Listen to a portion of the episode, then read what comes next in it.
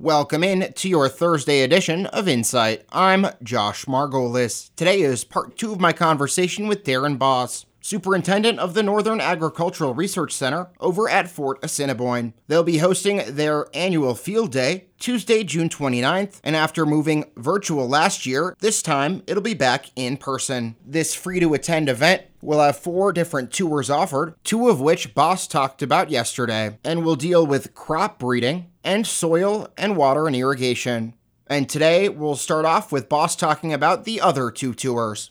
We'll have a third tour called Cropping Systems or Crop Rotations, where we'll have discussions about warm season crops, forages, um, maybe some talks about uh, lentil rowing, and with all the all the recent investment in north central Montana and across the Highline between Sidney, Fort Benton, Havre, all the way out to the mountains on industrial hemp. Um, one of our researchers, will come over and talk about industrial hemp on that type of tour, and we'll have an integrated pest management discussion about sawflies.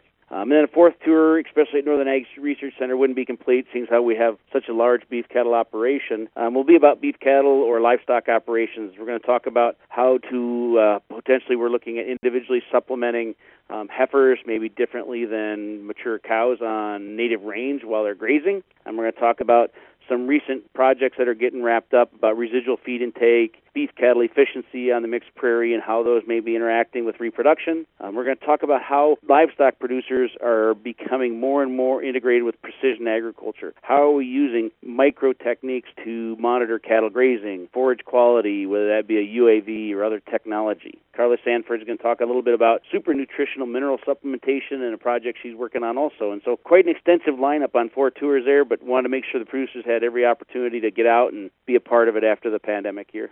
Is there anything else you want to add, uh, either about the field day or the research center, uh, or you want to let the public know? Yeah, we're just super excited that we uh, had all the support throughout the pandemic year. I mean, it, it was amazing the amount of producers. We we sure didn't miss any day of work because of the pandemic, and uh, the producers sure sure made use of that time to call into the research center, ask for input, and uh, so hopefully we we uh, tried to cover all their questions and bases even during the pandemic. So we're pretty excited to be back in person live. And so for people that attend, because I know the schedule on the website says first tour, second tour, so people can go to any two of the four tours. Is that how it's going to work?